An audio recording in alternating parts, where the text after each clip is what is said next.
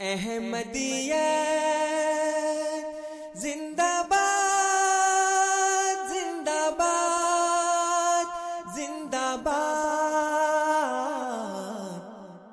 احمدیت زندہ باد، احمدیت زندہ باد، احمدیت زندہ باد، احمدیت زندہ باد۔ احمدیت زندہ باد، احمدیت زندہ باد۔ آج چراغا ہر گھر میں ہے آج خوشی ہر دل میں ہے۔ نئی صدی میں ہم داخل ہیں، شکر خدا کا ہر دل میں ہے۔ احمدیت زندہ باد، احمدیت زندہ باد۔ کرتے تھے صدیوں سے جس کا وہ مہدی ہے آ چکا۔ آئے گانا اور کوئی اب آنے والا چکا۔ احمدیت زندہ باد احمدیت زندہ باد پرچم ہم اسلام کا ہر دم دنیا میں لہرائیں گے۔ کانٹے چاہے لاکھ بچھا دو، قدم بڑھاتے جائیں گے۔ احمدیت زندہ باد احمدیت زندہ باد احمدیہ زندہ باد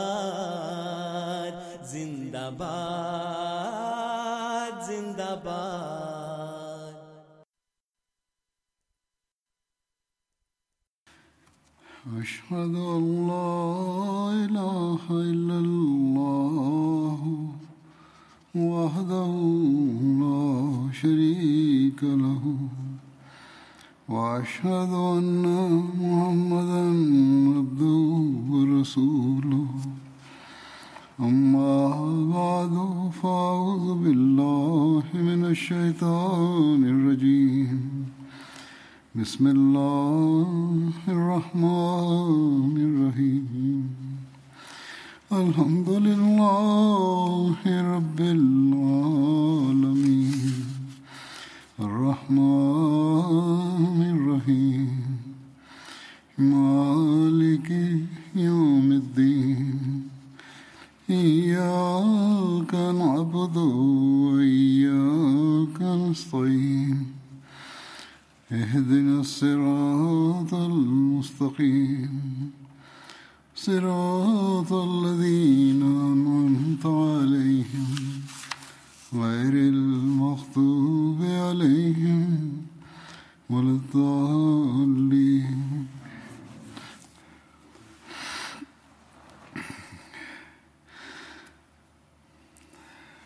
تاریخ میں فتح مکہ کے حوالے سے حضرت بکر اطلاع ہو کہ ایک خواب کو ذکر ملتا ہے۔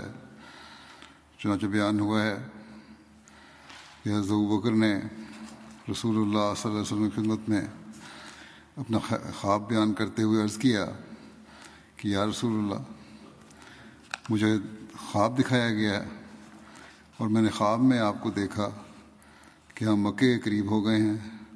بس ایک کتیا بھونکتے ہوئے ہماری طرف آئی پھر جب ہم اس کے قریب ہوئے تو وہ پشت کے بل لیٹ گئی اور اس سے دودھ بہنے لگا۔ اس پر رسول اللہ صلی اللہ علیہ وسلم نے فرمایا کہ ان کا شر دور ہو گیا اور نفع قریب ہو گیا۔ وہ تمہاری قرابت داری کا واسطہ دیکھ کر تمہاری پناہ میں آئیں گے اور تم ان میں سے بعض سے ملنے والے ہو۔ یہ تعبیر فرمائی عام وسلم نے۔ بس آپ نے فرمایا کہ بس اگر تم ابو سفیان کو پاؤ تو اسے قتل نہ کرنا۔ چنانچہ مسلمانوں نے ابو سفیان اور حکیم بن حضام کو مرزہر مرزہران کے مقام پر پا لیا۔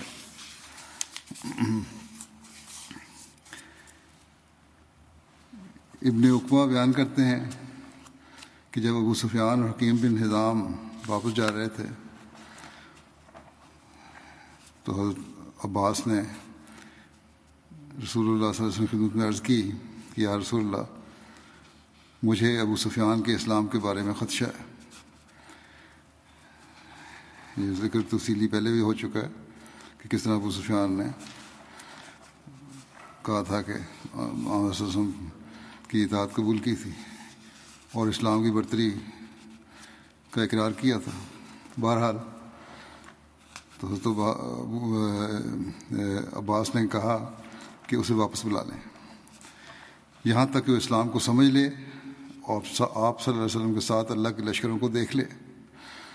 ایک دوسری روایت میں ابن ابن ابی شیبہ روایت کرتے ہیں کہ جب ابو سفیان واپس آنے لگا تو حضرت بکر نے رسول اللہ صلی اللہ علیہ وسلم خدمت میں عرض کیا کہ یا رسول اللہ، اگر آپ ابو سفیان کے بارے میں حکم دیں تو اس کو راستے میں روک لیا جائے۔ ایک دوسری روایت میں ابن اسحاق بیان کرتے ہیں کہ جب ابو سفیان واپس جا رہا تھا تو رسول اللہ صلی اللہ علیہ وسلم نے حضرت عباس سے فرمایا، اس یعنی ابو سفیان کو وادی گھاٹی میں روک لو، چنانچہ حضرت عباس نے ابو سفیان کو جا لیا اور روک لیا۔ اس پر ابو سفیان نے کہا، اے بنی ہاشم، کیا تم دھوکہ دیتے ہو؟ حضرت عباس نے فرمایا، اہل وہ دھوکہ نہیں دیا دیتے۔ ایک اور روایت کے مطابق آپ نے کہا کہ ہم ہرگز دھوکہ دینے والے نہیں، البتہ تو صبح تک انتظار کر، یہاں تک کہ تو اللہ کے لشکروں کو دیکھے۔ اور اس کو دیکھے جو اللہ نے مشرقوں کے لیے تیار کیا ہے۔ چنانچہ حضرت عباس نے ابو سفیان کو اس گھاٹی میں روکے رکھا، یہاں تک کہ صبح ہو گئی۔ جب اسلامی لشکر ابو سفیان کے سامنے سے گزر رہا تھا، تو اس کا ذکر کرتے ہوئے سبل الخدا میں سبل الخدا و رشاد میں لکھا ہے کہ ابو سفیان کے سامنے رسول اللہ صلی اللہ علیہ وسلم کا سبز پوش دستہ نمودار ہوا، جس میں مہاجرین اور انصار تھے اور اس میں جھنڈے اور پرچم تھے۔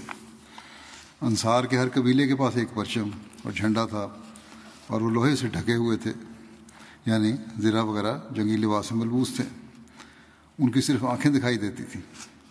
ان میں گاہے بگاہے حضرت عمر کی اونچی آواز بلند ہوتی تھی۔ وہ کہتے تھے، آہستہ چلو تاکہ تمہارا پہلا حصہ آخری حصے کے ساتھ مل جائے۔ کہا جاتا کہ اس دستے میں ایک ہزار زیرہ پوش تھے۔ رسول اللہ صلی اللہ علیہ وسلم نے اپنا جھنڈا سعد بن عبادہ کو عطا فرمایا اور وہ لشکر کے آگے آگے تھے۔ جب حضرت سعد ابو سفیان کے پاس پہنچے تو انہوں نے ابو سفیان کو پکار کر کہا، آج کا دن خون ریزی کا دن ہے۔ آج کے دن حرمت والی چیزوں کی حرمت حلال کر دی جائے گی۔ آج کے دن قریش جلیل ہو جائیں گے۔ اس پر ابو سفیان نے حضرت عباس سے کہا، اے عباس، آج میری حفاظت کا ذمہ تم پر ہے۔ اس کے بعد دیگر قبائل وہاں سے گزرے اور اس کے بعد رسول اللہ صلی اللہ علیہ وسلم جلوہ افروز ہوئے اور آپ اپنی اونٹھی، اونٹنے قصبہ پر سوار تھے اور آپ صلی اللہ علیہ وسلم، حضرت ابو بکر اور حضرت اسید بن حدیر کے درمیان ان دونوں سے باتیں کرتے ہوئے تشریف لا رہے تھے۔ حضرت عباس نے ابو سفیان سے کہا، یہ ہیں رسول اللہ صلی اللہ علیہ وسلم۔ حضرت عبداللہ بن عمر بیان کرتے ہیں کہ جب رسول اللہ صلی اللہ علیہ وسلم فتح مکہ کے موقع پر مکے میں داخل ہوئے، تو آپ نے دیکھا کہ عورتیں گھوڑوں کے منہوں پر اپنے دوپٹے مار مار کر ان کو پیچھے ہٹا رہی تھیں۔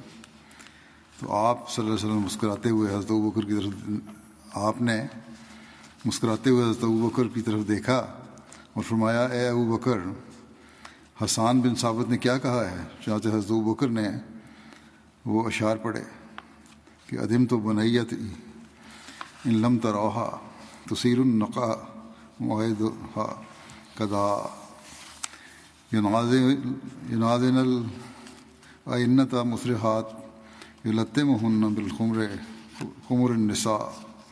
کہ میں اپنی پیاری بیٹی کو کھو دوں اگر تم ایسے لشکروں کو غبار اڑاتے ہوئے نہ دیکھو، جن کے وعدہ کی جگہ کدا پہاڑ ہے۔ وہ تیز رفتار گھوڑے اپنے لگاموں کو کھینچ رہے ہیں، عورتیں انہیں اپنی اوڑھنیوں سے مار رہی ہیں۔ اس پر رسول اللہ صلی اللہ علیہ وسلم فرمایا، اس شہر میں وہاں سے داخل ہو، جہاں سے حسان نے کہا یعنی کدا مقام سے۔ کدا عرفات کا دوسرا نام ہے۔ ایک پہاڑی راستہ ہے جو بیرون مکہ سے اندرون مکہ کو اترتا ہے۔ فتح مکہ کے موقع پر آن حضرت صلی اللہ علیہ وسلم یہیں سے مکے میں داخل ہوئے تھے۔ فتح مکے کے موقع پر جب رسول اللہ صلی اللہ علیہ وسلم نے امن کا اعلان فرمایا تو حضرت بکر نے رسول اللہ صلی اللہ علیہ وسلم سے عرض کیا، یا رسول اللہ، ابو سفیان شرف کو پسند کرتا ہے۔ تو آپ نے فرمایا کہ جو ابو سفیان کے گھر میں داخل ہو جائے گا، وہ بھی امن میں رہے گا۔ مکہ فتح کرنے کے بعد رسول اللہ صلی اللہ علیہ وسلم نے حب البت کے بارے میں حکم دیا، چنانچہ وہ گرا دیا گیا اور آپ اس کے پاس کھڑے تھے۔ اس پر زبیر بن عوام نے ابو سفیان سے کہا، اے ابو سفیان، حبل کو گرا دیا گیا ہے، حالانکہ تو غزوہ عہد کے دن اس کے متعلق بہت غرور میں تھا۔ جب تو نے اعلان کیا تھا کہ اس نے تم لوگوں پر انعام کیا ہے۔ اس پر ابو سفیان نے کہا اے عوام کے بیٹے، ان باتوں کو اب جانے دو، کیونکہ میں جان چکا ہوں کہ اگر محمد صلی اللہ علیہ وسلم کے خدا کے علاوہ بھی کوئی خدا ہوتا تو جو آج ہوا وہ نہ ہوتا۔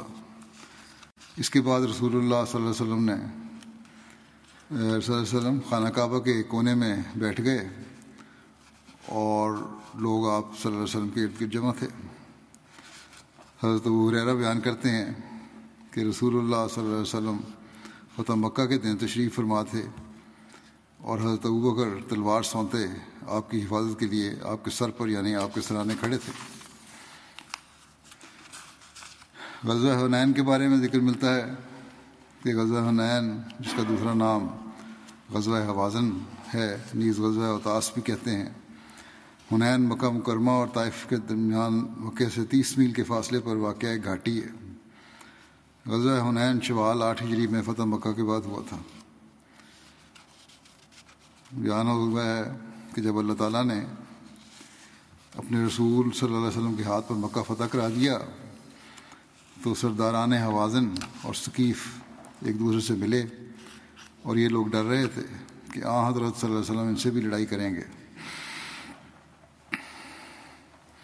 مالک بن عوف نصری نے قبائل عرب کو جمع کیا۔ چنانچہ اس کے پاس حوازن کے ساتھ بن ثقیف اور بن نصر اور بن جشم اور سعد بن بکر اور چند لوگ بنو ہلال میں سے جمع ہو گئے۔ یہ سب لوگ جمع ہو کر اوتاس کے مقام پر جمع ہو گئے۔ اوتاس حنین کے قریب ایک وادی ہے۔ مالک بن عوف نے اپنے جاسوس روانہ کیے تاکہ یہ لوگ رسول اللہ صلی اللہ علیہ وسلم متعلق خبر لائیں۔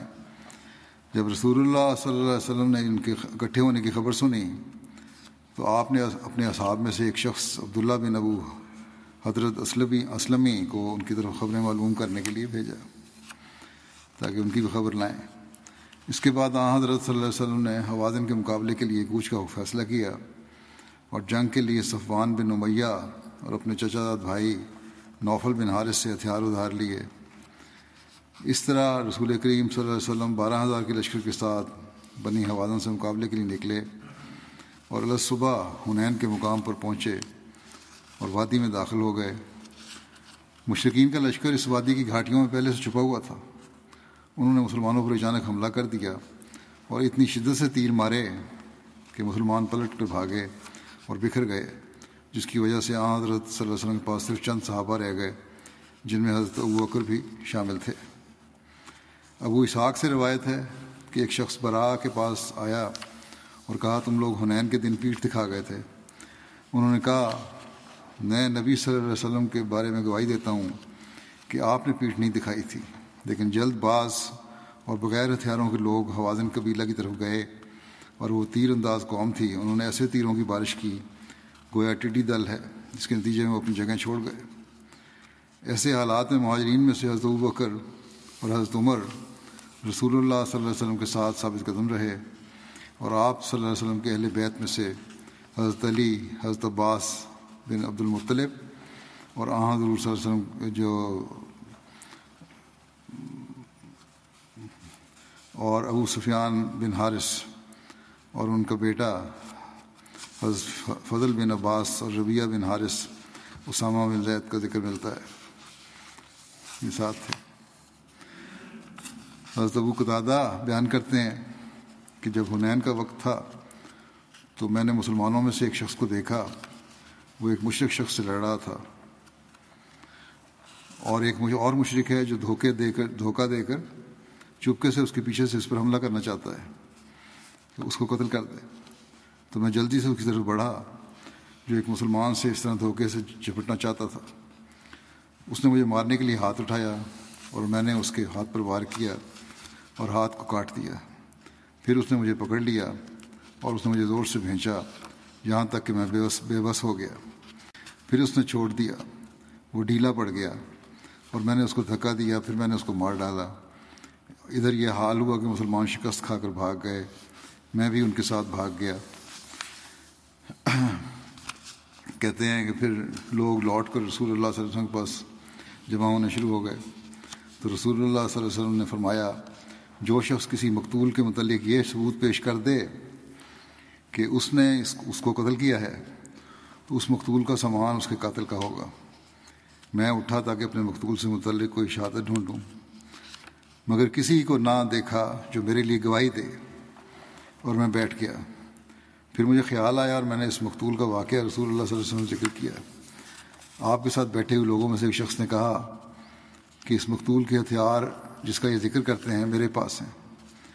آپ صلی اللہ علیہ وسلم ان ہتھیاروں کو اس شخص نے کہا کہ جس کے پاس یہ ہتھیار تھے، ان ہتھیاروں کے بجائے اس کو کچھ ان کو دینے کے کچھ اور دے کر راضی کر لیں۔ یعنی کہتے ہیں کہ جو سامان میرے پاس ہے وہ میرے پاس رہنے دیں اور ان کو کچھ اور دے دیں۔ حضرت بکر نے وہاں بیٹھے تھے۔ حضرت بکر نے کہا ایسا ہرگز نہیں ہو سکتا۔ آپ صلی اللہ علیہ وسلم قریش کے ایک بزدل کو تو سامان دلا دیں اور اللہ کے شعروں میں سے ایک شخص شعر کو چھوڑ دیں جو اللہ اور اس کے رسول صلی اللہ علیہ وسلم کی طرف سے لڑ رہا ہے۔ حضرت ابو قطادہ کہتے ہیں، کہتے تھے کہ رسول اللہ صلی اللہ علیہ وسلم کھڑے ہوئے اور آپ نے مجھے وہ سامان دلا دیا۔ میں نے اس سے کھجوروں کا ایک باغ خرید لیا اور یہ پہلا مال مال تھا جو میں نے اسلام میں بطور جائیداد بنایا۔ حضرت مسلم رضی اللہ عنہ بیان کرتے ہیں کہ دیکھو، تاریخ سے پتہ لگتا ہے کہ جنگ ہنین کے موقع پر جب مکے کے کافر لشکر اسلام میں یہ کہتے ہوئے شامل ہو گئے کہ آج ہم اپنی اپنی اپنی بہادری کے جوہر دکھائیں گے اور پھر بنو ثقیف کے حملے کی تاب نہ لا کر میدان جنگ سے بھاگے۔ تو ایک وقت ایسا آیا کہ رسول کریم صلی اللہ علیہ وسلم کے گرد صرف بارہ صحابی رہ گئے۔ اسلامی لشکر جو دس ہزار کی تعداد میں تھا۔ اس میں بھاگڑ مچ گئی کفار کا لشکر جو تین ہزار تیر اندازوں پر مشتمل تھا، آپ کے دائیں بائیں پہاڑوں پر چڑھا ہوا، آپ پر تیر برسا رہا تھا۔ مگر اس وقت بھی آپ پیچھے نہیں ہٹنا چاہتے تھے، بلکہ آگے جانا چاہتے تھے۔ حضرت بکر نے گھبرا کر آپ کی سواری کی لگام پکڑ لی اور عرض کیا کہ، یا رسول اللہ، میری جان آپ پر قربان ہو۔ یہ آگے بڑھنے کا وقت نہیں ہے۔ ابھی لشکر اسلام جمع ہو جائے گا تو پھر ہم آگے بڑھیں گے۔ مگر آپ صلی اللہ علیہ وسلم نے بڑے جوش سے فرمایا کہ میری سواری کی باغ چھوڑ دو اور پھر ایڑ لگا دی، لگاتے ہوئے آگے بڑھے۔ اور یہ کہتے جاتے تھے کہ انن نبی و لاکذب ان ابن عبد المطلب۔ یعنی میں معود نبی ہوں، جس کی حفاظت کا دائمی وعدہ ہے۔ جھوٹا نہیں ہوں اس لیے تم تین ہزار تیر انداز ہو یا تیس ہزار، مجھے تمہاری کوئی پرواہ نہیں۔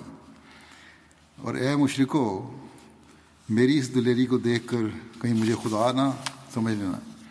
میں ایک انسان ہوں اور تمہارے سردار عبد المطلب کا بیٹا یعنی پوتا ہوں۔ آپ کے چچا حضرت عباس کی آواز بہت اونچی تھی۔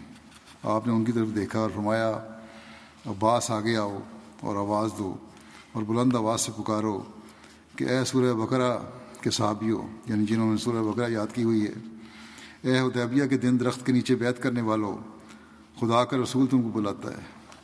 ایک صحابی کہتے ہیں کہ مکے کے تازہ نو مسلموں کی بزلی کی وجہ سے جب لش، اسلامی لشکر کا اگلا حصہ پیچھے کی طرف بھاگا تو ہماری سواریاں بھی دوڑ پڑیں اور جتنا ہم روکتے تھے اتنا ہی وہ پیچھے کی طرف بھاگتی تھیں۔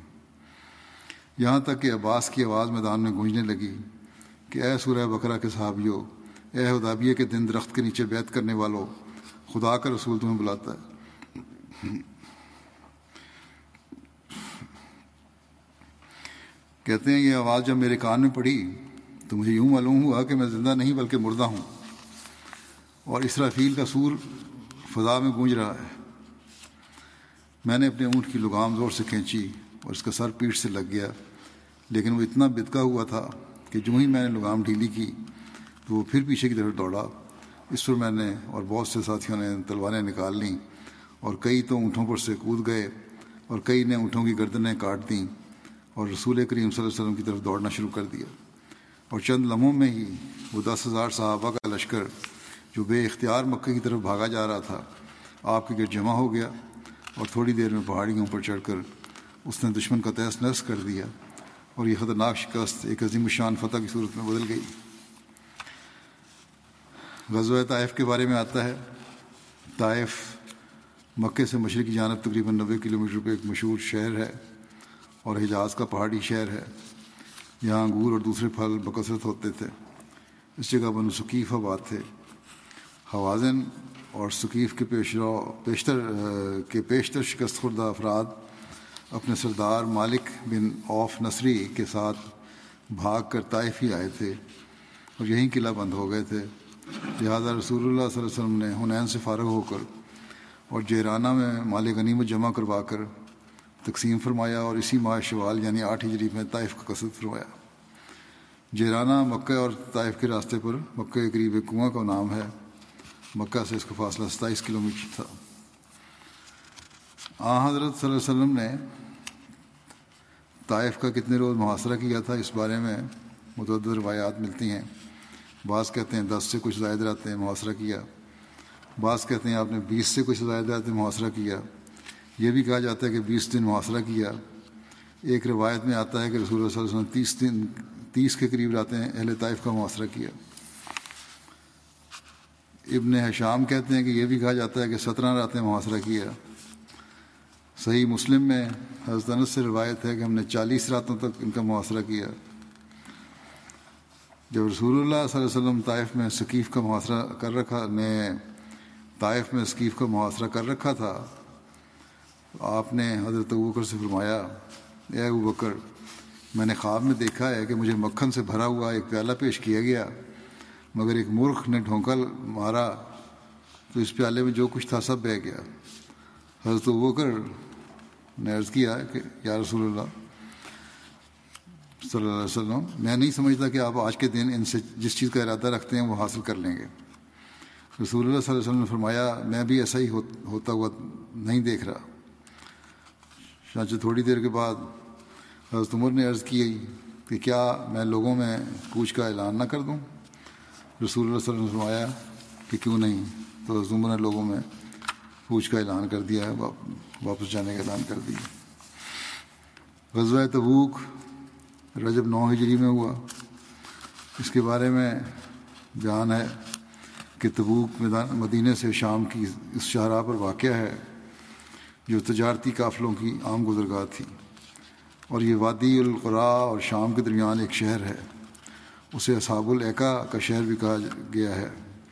اس کی طرف حضرت شعیب علیہ السلام مبوس ہوئے تھے۔ حضو کر غزوہ تبوک میں رسول اللہ صلی اللہ علیہ وسلم کے ہمراہ تھے۔ اور رسول اللہ صلی اللہ علیہ وسلم نے غزوہ تبوک میں بڑا جھنڈا آپ کو عطا فرمایا تھا۔ حضرت بکر نے غزوہ تبوک کے موقع پر اپنا جو کل مال آن وسلم پیش کیا تھا، اس کی مالیت چار ہزار درہم تھی۔ رسول کریم صلی اللہ علیہ وسلم نے جب صحابہ کرام کو غزوہ تبوک کی تیاری کے لیے حکم دیا، تو آپ صلی اللہ علیہ وسلم نے مکہ اور دیگر قبائل عرب کی طرف پیغام بھیجا کہ وہ بھی آپ کے ساتھ چلیں۔ اور آپ صلی اللہ علیہ وسلم نے عمرا کو اللہ کی راہ میں مال خرچ کرنے اور سواری مہیا کرنے کی تحریک فرمائی۔ یعنی آپ صلی اللہ علیہ وسلم نے اس بات کا انہیں تقیدی حکم دیا اور یہ آپ کا آخری غذبہ ہے۔ چنانچہ اس موقع پر جو شخص سب سے پہلے مال لے کر آیا، وہ حضرت بکر صدیق رضی اللہ عنہ تھے۔ آپ یعنی حضرت بکر نے حضرت بکر اپنے گھر کا سارا مال لے آئے، جو کہ چار ہزار درم تھا۔ رسول اللہ صلی اللہ علیہ وسلم نے حضرت بکر سے دریافت فرمایا کہ اپنے گھر والوں کے لیے بھی کچھ چھوڑا ہے کہ نہیں؟ تو انہوں نے عرض کیا کہ گھر والوں کے لیے اللہ اور اس کا رسول چھوڑ آیا ہوں۔ حضرت عمر بن خطاب اپنے گھر کا آدھا مال لے آئے۔ آ، حضرت صلی اللہ علیہ وسلم نے حضرت عمر سے دریافت کیا کہ اپنے گھر والوں کے لیے بھی کچھ چھوڑے، چھوڑ کے آئے ہو۔ تو انہوں نے عرض کیا کہ نصف چھوڑ کے آیا ہوں۔ اس موقع پر حضرت عبد الرحمٰن بن عوف نے ایک سو عقیہ پیش کیے۔ یہ تقریباً چار ہزار درہم بنتے ہیں۔ پھر آپ صلی اللہ علیہ وسلم نے فرمایا، عثمان بن عفان اور عبد الرحمٰن بن عوف زمین پر اللہ تعالیٰ کے خزانوں میں سے خزانے ہیں جو اللہ کی رضا کے لیے خرچ کرتے ہیں، انہوں نے بہت مال دیا۔ اس موقع پر عورتوں نے بھی اپنے زیورات پیش کیے اور حضرت عاصم بن ادی نے ستر وسق کھجوریں پیش کیں۔ جو تقریباً دو سو باسٹھ کلو کے قریب بنتی ہیں۔ نہ، من۔ اس کے بعد چالیس قریب کلو کے قریب تو ایک من شمار کریں، تقریباً کوئی ڈیڑھ ہزار ایک ٹن سے اوپر بنتی ہیں تقریباً۔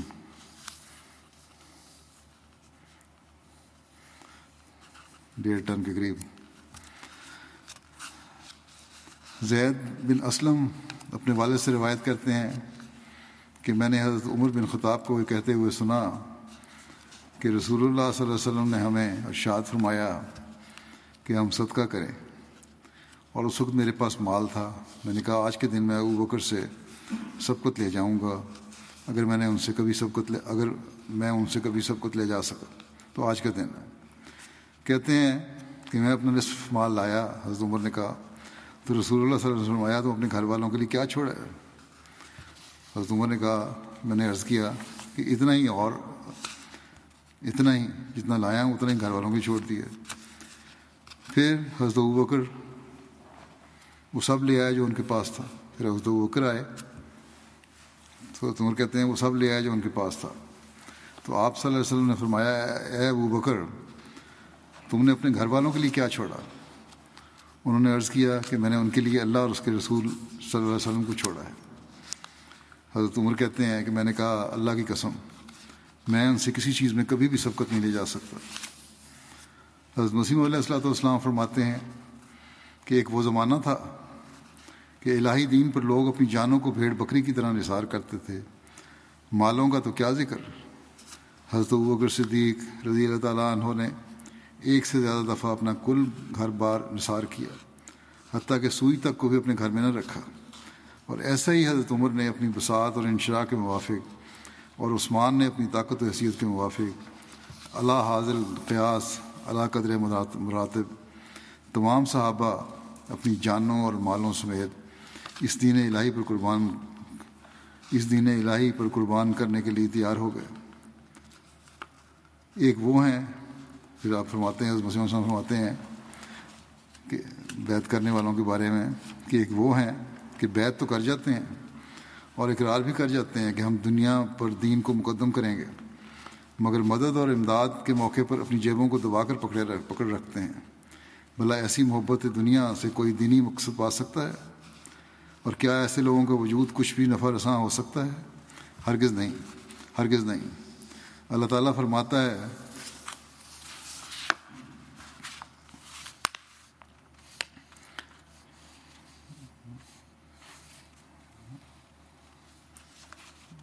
نے فرمایا، اللہ تعالیٰ فرماتا ہے کہ اپنے لن تنالو بر رہا تم فکم ہمت وہی بون کہ جب تک مال جو تمہیں پیارا ہے، اس کو خرچ نہیں کرو گے، اس وقت تک تمہاری نیکی نیکیاں نہیں ہیں۔ حضرت بکر کا حضور صلی اللہ علیہ وسلم ساتھ مل کر ایک صحابی کو دفن کرنا۔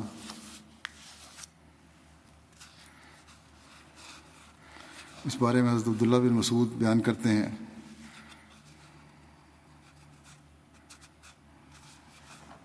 کہ میں غزوہ تبوک میں رسول اللہ صلی اللہ علیہ وسلم کے ساتھ تھا۔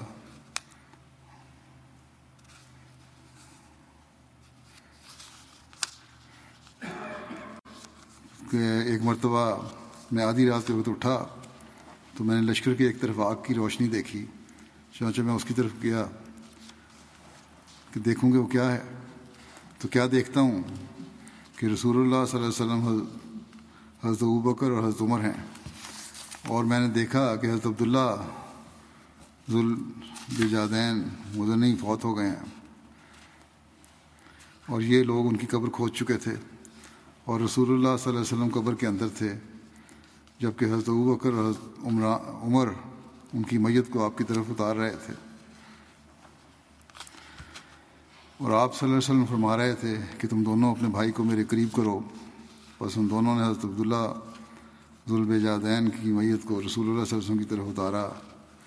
جب آپ نے انہیں قبر میں رکھ دیا، تو آپ صلی اللہ علیہ وسلم نے دعا کی اللہ عمنی ام سیت و راضین ان۔ و فارضان کہ اے اللہ، میں نے تو اس، میں نے اس حال میں شام کی ہے کہ میں اس سے راضی تھا، بس تو بھی اس سے راضی ہو جا۔ حضرت عبداللہ بن مسعود بیان کرتے ہیں کہ میں نے اس وقت تمنا کی کہ کاش یہ قبر والا میں ہوتا۔ حضرت عبداللہ ذوالبجادین کا تعلق قبیلہ بنو مزینہ سے تھا۔ ان کے بارے میں آتا ہے کہ یہ ابھی چھوٹے ہی تھے کہ ان کے والد فوت ہو گئے۔ انہیں وراثت میں سے کچھ نہ ملا۔ ان کے چچا مالدار تھے۔ اس چچا نے آپ کی کفالت کی، حتیٰ کہ آپ بھی مالدار ہو گئے۔ اور انہوں نے فتح مکہ کے بعد اسلام قبول کیا۔ تو ان کے چچا نے ان سے سب کچھ لے لیا، یہاں تک کہ آپ کا طے بند بھی کھینچ لیا۔ پھر آپ کی والدہ آئیں اور انہوں نے اپنی چادر کو دو حصوں میں تقسیم کیا۔ اور حضرت عبداللہ نے ایک حصے کو بطور طے بند استعمال کر لیا، دوسرے حصے کو اپنے اوپر اوڑھ لیا۔ پھر آپ مدینہ آئے۔ اور مسجد میں لیٹ گئے۔ پھر رسول اللہ صلی اللہ علیہ وسلم کے ساتھ صبح کی نماز پڑھی۔ جب رسول اللہ صلی اللہ علیہ وسلم صبح کی نماز سے فارغ ہوئے، یہ کہتے ہیں کہ جب رسول اللہ صلی اللہ علیہ وسلم صبح کی نماز سے فارغ ہوتے تھے، تو لوگوں کو غور سے دیکھتے تھے کہ کون لوگ ہیں، کوئی نیا آدمی ہے۔ تو آپ صلی اللہ علیہ وسلم نے حضرت عبداللہ کی طرف دیکھا، تو انہیں اجنبی سمجھا اور حضرت عبداللہ سے پوچھا کہ تم کون ہو؟ حضرت عبداللہ نے اپنا نصب بیان کیا۔ ایک روایت میں ذکر ہے کہ آپ نے عرض کی کہ میرا نام عبد العضیٰ ہے۔ اس پر آپ صلی اللہ علیہ وسلم نے فرمایا، تم عبداللہ ذوالبجادین یعنی دو چادر والے ہو۔ پھر فرمایا، تم میرے قریب ہی رہا کرو چانچہ یہ رسول کریم صلی اللہ علیہ وسلم کے مہمانوں میں شامل تھے اور آپ انہیں قرآن کریم سکھاتے تھے۔ یہاں تک کہ آپ نے بہت سا قرآن یاد کر لیا اور آپ بلند آواز شخص تھے۔ حضرت بکر صدیق کی حج کے موقع پر عمارت کے بارے میں ذکر ہے کہ آ حضرت صلی اللہ علیہ وسلم نے نو ہجری میں حضرت بکر صدیق کو امیر الحج بنا کر مکہ روانہ فرمایا تھا۔ اس بارے میں تفصیل یہ ہے کہ رسول اللہ صلی اللہ علیہ وسلم جب تبوک سے واپس آئے تو آپ نے حج کا ارادہ کیا۔ پھر آپ نے ذکر کیا آپ سے ذکر کیا گیا کہ مشرقین دوسرے لوگوں کے ساتھ مل کر حج کرتے ہیں۔ وہاں مشرقین بھی ہوں گے اور شرکیہ الفاظ بھی ادا کرتے ہیں اور خانہ کعبہ کا ننگے ہو کر طواف کرتے ہیں۔ تو یہ بات سن کے رسول اللہ صلی اللہ علیہ وسلم نے اس سال حج کا ارادہ ترک کر دیا اور حضرت ابوبکر صدیق کو امیر حج بنا کر روانہ فرمایا۔ حضرت ابوبکر صدیق تین سو صحابہ کے ساتھ مدینہ سے روانہ ہوئے اور آ حضرت صلی اللہ علیہ وسلم نے ان کے ساتھ بیس قربانی کے جانور بھیجے جن کے گلے میں خود آ حضرت صلی اللہ علیہ وسلم نے اپنے ہاتھ سے قربانی کی علامت کے طور پر گانیاں پہنائیں اور نشان لگائے۔ اور حضرت بکر خود اپنے ساتھ پانچ قربانی کے جانور لے کر گئے۔ روایت میں آتا ہے کہ حضرت علی نے سورہ توبہ کی ابتدائی آیات کا حج کے موقع پر اعلان کیا۔ یہ روایت اس طرح ہے کہ ابو جعفر محمد بن علی سے روایت ہے کہ جب سورہ برا برات سورہ توبہ۔ رسول اللہ صلی اللہ علیہ وسلم پر نادر ہوئی تو آپ صلی اللہ علیہ وسلم حضرت بکر کو بطور امیر حج بھجوا چکے تھے۔ آپ کی خدمت میں عرض کیا گیا کہ یا رسول اللہ، اگر آپ یہ صورت حضرت بکر کی طرف بھیج دیں تاکہ وہاں وہ پڑھ پڑھیں، تو آپ صلی اللہ علیہ وسلم نے فرمایا کہ میرے اہل بیت میں سے کسی شخص کے سوا کوئی یہ فریضہ میری طرف سے ادا نہیں کر سکتا۔ پھر آپ نے حضرت علی کو بلوایا اور انہوں نے فرمایا اور انہیں فرمایا کہ سورہ توبہ کے آغاز میں جو بیان ہوا ہے، اس کو لے جاؤ اور قربانی کے دن جب لوگ منا میں اکٹھے ہوں تو اس میں اعلان کر دو کہ جنت میں کوئی کافر داخل نہیں ہوگا اور اس سال کے بعد کسی مشرق کو حج کرنے کی اجازت نہ ہوگی، نہ ہی کسی کو ننگے بدن بیت اللہ کے تو آپ کی اجازت ہوگی۔ اور جس کسی کے ساتھ آج رسول اللہ علیہ وسلم نے کوئی معاہدہ کیا ہے، اس کی مدت پوری کی جائے گی۔ حضرت علی بن ابو طالب رسول اللہ صلی اللہ علیہ وسلم کی اونٹنی اسباب پر سوار ہو کر روانہ ہوئے۔ راستے میں حضرت بکر سے جا ملے۔ حضرت بکر سے حضرت علی کی ملاقات۔ عرش یا وادی حضرت جان میں ہوئی۔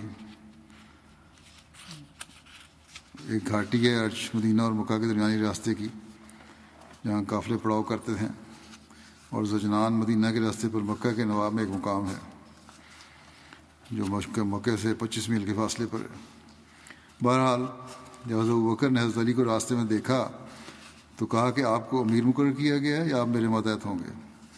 حضرت بکر نے فوراً فرمایا یہ آئزی کی انتہا ہے کہ کیا اب بھیجیں آنسر نے تو آپ امیر ہوں گے یا میرے ماتحت کام کریں گے، چلیں گے اس قافلے میں؟ حضرت علی نے کہا کہ آپ کے ماتحت ہوں گا میں، پھر دونوں روانہ ہوئے۔ حضرت بکر نے لوگوں کی حج کے امور پر نگرانی کی اور اس سال اہل عرب نے اپنی انہی جگہوں پر پڑاؤ کیا ہوا تھا جہاں وہ زمانہ جاہلیت میں پڑاؤ کیا کرتے تھے۔ جب قربانی کا دن آیا تو حضرت علی کھڑے ہوئے اور لوگوں میں اس بات کا اعلان کیا جس کا رسول اللہ صلی اللہ علیہ وسلم نے ارشاد فرمایا تھا اور کہا، اے لوگوں جنت میں کوئی کافر داخل نہیں ہوگا اور اس سال کے بعد کوئی مشرق حج نہیں کرے گا۔ نہ ہی کسی کو ننگے بدن بیت اللہ کے طواف کی اجازت ہوگی۔ اور جس کسی کے ساتھ آحد رسول وسلم نے کوئی معاہدہ کیا ہے، اس کی مدت پوری کی جائے گی۔ اور لوگوں کو اس اعلان کے دن سے چار ماہ تک کی مہلت دی تاکہ ہر قوم اپنے امن کی جگہوں یا اپنے علاقوں کی طرف لوٹ جائیں۔ پھر نہ کسی مشرق کے لیے کوئی عہد یا معاہدہ ہوگا اور نہ ذمہ داری سوائے اس عہد یا معاہدے کے جو رسول اللہ صلی اللہ علیہ وسلم کے پاس کسی مدت تک ہو۔ یعنی جس معاہدے کی مدت ابھی باقی ہے۔ ان معاہدوں کے علاوہ کوئی نیا معاہدہ نہیں ہوگا۔ اس کا مقررہ معاہدہ مدت تک پاس کیا جائے گا۔ اس معاہدے کا جو عام وسلم سے ہوا تھا۔ پھر اس سال کے بعد نہ کسی مشرق نے حج کیا اور نہ کسی نے ننگے بدن طواف کیا۔ ایک روایت میں آتا ہے کہ حضرت علی بیان کرتے ہیں کہ حضرت بکر عرفہ کے مقام میں آئے اور آپ نے لوگوں کو خطاب کیا۔ جب آپ خطاب کر چکے تو میری طرف متوجہ ہو کر فرمایا، اے علی کھڑے ہو کر رسول اللہ صلی اللہ علیہ وسلم کا پیغام پہنچاؤ۔ بس میں کھڑا ہو گیا اور میں نے انہیں سورہ برات کی چالیس آیات سنائی۔ پھر وہ دونوں حضرت علی، حضرت بکر، رسول اللہ صلی اللہ علیہ وسلم کی خدمت میں حاضر ہو گئے۔ یہ ذکر تو بھی چلے گا۔ اس وقت میں ایک مرحوما کا بھی ذکر کرنا چاہتا ہوں۔ گزشتہ جنوں جن کی وفات ہوئی ہے، ان کا جنازہ بھی انشاءاللہ پڑھاؤں گا۔ محترمہ امت الطیف خورشید صاحبہ، جو کینیڈا میں تھیں، اور شیخ خورشید احمد صاحب مرحوم اسسٹنٹ ایڈیٹر الفضل روا کی اہلیہ تھیں۔ پچانوے سال کی عمر میں گزشتہ دنوں ان کی وفات ہوئی ہے۔ ان اللہ و اللہ راجعوں اللہ تعالیٰ کے حضرت موسیہ تھیں۔ آپ حضرت مسلم علیہ السلام کے صحابہ، حضرت میاں فضل محمد ہرسیاں والے کی پوتی، حضرت حکیم اللہ بخش مدرس دربان ڈیوڑی، حضرت اما جان کی نواسی اور مکرم میاں عبدالرحیم دیانت صاحب دیانت صاحب، درویش قادیان اور رام بیگم صاحبہ کی بڑی بیٹی تھیں۔ نصرت گرلز ہائی اسکول کا دھیان سے انہوں نے مڈل پاس کیا۔ پھر جامعہ نصرت میں ترتالیس یا چوالیس میں داخلہ لیا دو سال پڑھا جامعہ نصرت میں۔ پھر پرائیویٹ پڑھ کر ادیب عالم کا امتحان پاس کیا۔ ان کی شادی شیخ خورشید احمد صاحب اسسٹنٹ ایڈیٹر الفضل سے ہوئی تھی، جیسا کہ میں نے بیان کیا۔ اور ان کا نکاح مسیح ثانی نے مسجد مبارک میں پڑھا تھا۔ اللہ تعالیٰ نے آپ کو تین بیٹوں اور دو بیٹیوں سے نوازا ہے۔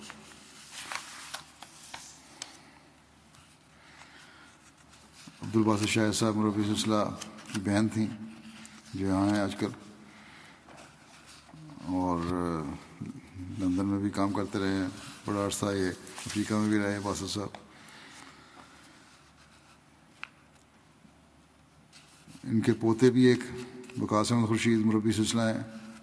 امریکہ میں۔ اچھا علمی خاندان ہے یہ۔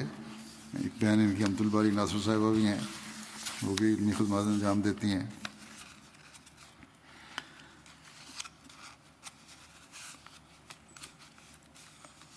عبد الطیف صاحبہ نے تیرہ سال کی عمر سے لجنا معلّہ کے مختلف عہدوں پر خدمات ادا کرنی شروع کیں اور آپ کی خدمات کا سلسلہ ستر سال تک جاری رہا۔ آپ کو حضرت سیسانی کی ہدایات حضرت ام المومنین، حضرت سید نصرت جہاں بیگم صاحبہ کی سرپرستی اور مختلف بزرگوں کی نگرانی میں کام کرنے کی توفیق ملی۔ قادیان میں خدمات کی توفیق ملی۔ پھر تقسیم بر صغیر کے بعد مختلف سیسانی اور حضرت چھوٹی آپا، اور مرحوما کے ارشاد پر مہاجرات کی انچارج کی حیثیت سے خدمت کی توفیق ملی۔ اسی طرح مختلف حیثیتوں سے لجنا خدمت کی توفیق پائی۔ لمبا عرصہ شیخ سیکٹری اشاعت بھی رہیں۔ مدیرہ مصباح انیس سو اناسی سے انیس سو چھیاسی تک رہیں۔ انیس سو چھیاسی سے آپ کینیڈا مقیم تھیں۔ وہاں بھی لجنہ معلّہ کی اعزازی مشیر رہیں۔ تصنیف و اشاعت میں تاریخ، لجنہ معلّہ کی ابتدائی چار جلدیں المصابی اور الاظہار مرتب کرنے میں بھرپور معاونت کی توفیق پائی۔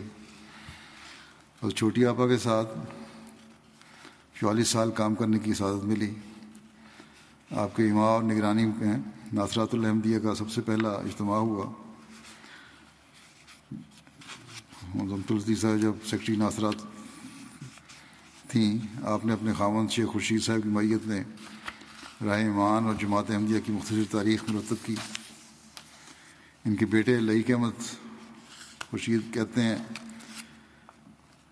کہ والدہ صاحبہ مرحومہ نے اپنے گھر میں تمام بچوں کو ایک گہرا سبق یہ سکھایا تھا کہ اگر جماعت یا خلافت کے خلاف کوئی بات ہو تو اسے بالکل نہ سننا اور اگر کان میں بات پڑ بھی جائے تو اس کا بالکل، اس کو بالکل ہی دہرانا اور منہ پر نہیں لانا۔ چونکہ اللہ تعالیٰ کی خاص تائیدات جماعت اور خلافت کے ساتھ ہیں اور انہوں نے کہا کہ ہر ابتلاء اور فتنے کے بعد خدا تعالیٰ کے نشانات جماعت کے حق میں ظاہر ہوتے ہیں۔ اس لیے تم لوگ بلا وجہ شامل نہ ہو جانا فتنے میں۔ پھر لکھا ہے کہ آپ جماعت کی ایک چلتی پھرتی تاریخ تھیں۔ بہت ملنسار، سب کا بھلا چاہنے والی، متوکل، خدمت خل کا بہت شوق تھا اور بہت سے نئے آنے والے مہاجر خاندانوں کو بسانے میں سرگرمی سے حصہ لیتی تھیں۔ وہ جو قادیان میں آتے تھے کینیڈا میں آتے تھے۔ پھر ان کے ایک بچے نے لکھا ہے کہ ہماری امی جان کو خلافت سے والانہ عشق تھا۔ ہر وقت ہم سب کو خلیفہ وقت کے لیے دعاؤں کی تقید اور یاد دہانی کرواتی تھی بے انتہا پابند، نمازوں کی بے انتہا پابند اور اہتمام سے ادا کرتی تھی۔ جمعہ کا دن ایک دن کا، ایک عید کا دن ہوتا تھا۔ قرآن مجید سے عشق کے بارے میں کہتی ہیں کہ بے شمار بچوں کو قرآن مجید پڑھایا اور صحیح تلفظ سے ادا کرنے پر تاکید کیا کرتی تھی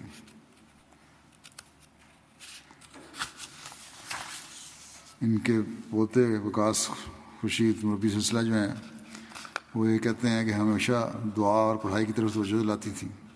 جماعت کی تاریخ کے حوالے سے کہانیوں کے ذریعے بچوں کو جماعت کی تاریخ سکھاتی تھیں اور تاکہ ان کی بہتر رنگ میں تربیت ہو۔ ان کی ایک پوتی کہتی ہیں کہ دادی اماں کو نو پوتیاں نصیب ہوئیں۔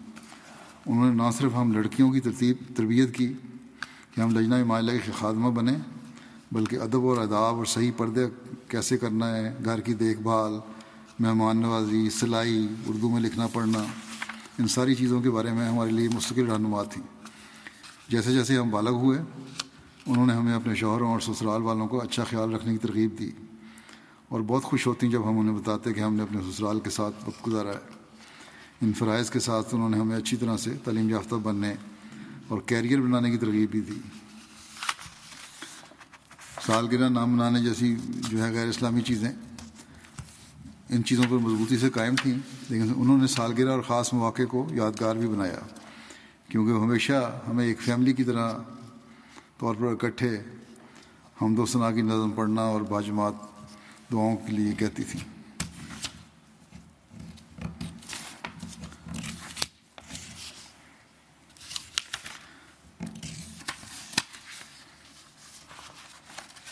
پھر یہ کہتی ہیں کہ کینیڈا میں بطور احمدی مسلمان آپ ہماری پرورش کا ایک لازمی حصہ تھیں اور انہوں نے ہمیں سکھایا کہ ہم نے اپنے ایمان اور مغربی معاشرے کو کس طرح ہم آہنگ طریقے سے متوازن کرنا ہے۔ اس بارے میں سکھایا۔ تو یہ ہے ماؤں اور بزرگوں کا کام کہ جو نئی نسل کو سنبھالنے کے لیے ضروری ہے۔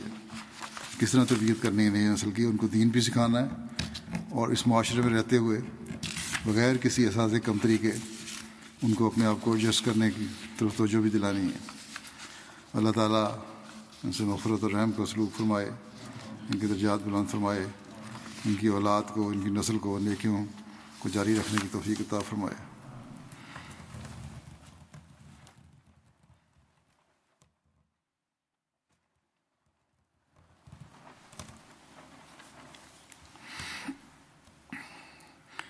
الحمد لله الحمد لله نحمده ونستعينه ونستغفره ونؤمن به ونتوكل عليه ونعوذ بالله من شرور أنفسنا ومن سيئات أعمالنا من يهده الله فلا مضل له ومن يضلله فلا هادي له ونشهد ان لا اله الا الله ونشهد ان محمدا عبده ورسوله. عباد الله رحمكم الله. ان الله يامر بالعدل واللسان وإيتاء ذي القربى وينهى عن الفحشاء والمنكر والبغي. يعظكم لعلكم تذكرون. اذكروا الله يذكركم وادعوه يستجب لكم ولذكر الله أكبر. اے شاہ مکی و مدنی سید البرا اے شاہ مکی و مدنی سید البرا تجھ سا مجھے عزیز نہیں کوئی دوسرا۔ تجھ سا مجھے عزیز نہیں کوئی دوسرا۔ تیرا غلام در ہوں، تیرا ہی اسیر عشق۔ تیرا غلام در ہوں، تیرا ہی اسیر عشق۔ تو میرا بھی حبیب ہے، محبوب کبریا۔ اے شاہ مکی و مدنی سید البرا تیرے جلوں میں ہی میرا اٹھتا ہے ہر قدم چلتا ہوں خاک پاک کو تیری چومتا ہوا تو میرے دل کا نور ہے، اے جان آرزو، تو میرے دل کا نور ہے، اے جان آرزو۔ روشن تجھی سے آنکھ ہے، اے نئی ارے ہدا اے شاہ مکی و مدنی سید البرا اے شاہ مکی و مدنی سید البرا ہے جانو جسم سو تیری گلیوں پہ ہے نثار اولاد ہے سو تیرے قدموں پہ ہے فدا۔ تو وہ کہ میرے دل سے جگر تک اتر گیا۔ میں وہ کہ میرا کوئی نہیں ہے تیرے سوا۔ اے میرے وال مصطفیٰ، اے سید الورا، اے میرے وال مصطفیٰ، اے سید الورا، اے کاش ہمیں سمجھتے نا، ظالم جدا جدا اے شاہ مکی و مدنی سید الورا اے شاہ مکی و مدنی سید الورا تجھ سا مجھے عزیز نہیں کوئی دوسرا تجھ سا مجھے عزیز نہیں، کوئی دوسرا۔ اے شاہ مکی و مدنی سید الورا۔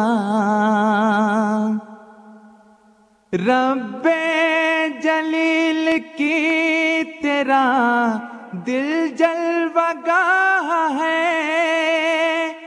سینہ تیرا جمال الہی کا مستقر۔ قبلہ بھی تو ہے، قبل نما بھی تیرا وجود۔ شان خدا ہے تیری ادا میں جلوہ گر۔ نور و بشر کا فرق مٹاتی ہے تیری ذات۔ نور و بشر کا فرق مٹاتی ہے تیری ذات۔ بعد از خدا بزرگ توئی قصہ مختصر۔ اے شاہ مکی و مدنی سید الورا اے شاہ مکی و مدنی سید الورا تجھ سا مجھے عزیز نہیں کوئی دوسرا اے شاہ مکی مدنی سید الورا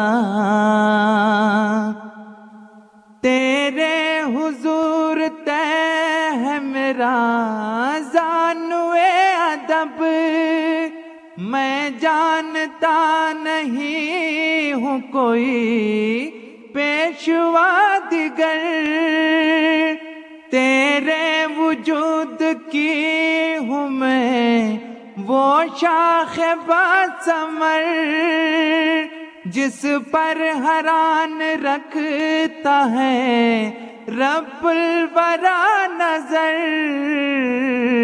ہر لہجہ میرے در پہ آزار ہیں وہ لوگ۔ ہر لہجہ میرے در پہ آزار ہیں وہ لوگ جو تجھ سے میرے قرب کی رکھتے نہیں خبر جو تجھ سے میرے قرب کی رکھتے نہیں خبر احمدیہ زندہ باد زندہ باد زندہ باد۔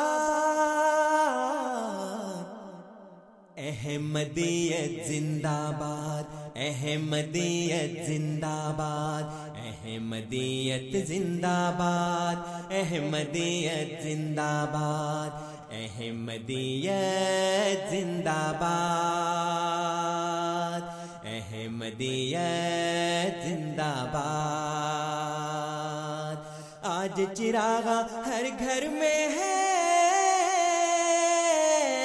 آج خوشی ہر دل میں ہے۔ نئی صدی میں ہم داخل ہیں۔ شکر خدا کا ہر دل میں ہے۔ احمدیت زندہ باد احمدیت زندہ باد کرتے تھے صدیوں سے جس کا وہ مہدی ہے آ چکا آئے گانا اور کوئی اب چکا۔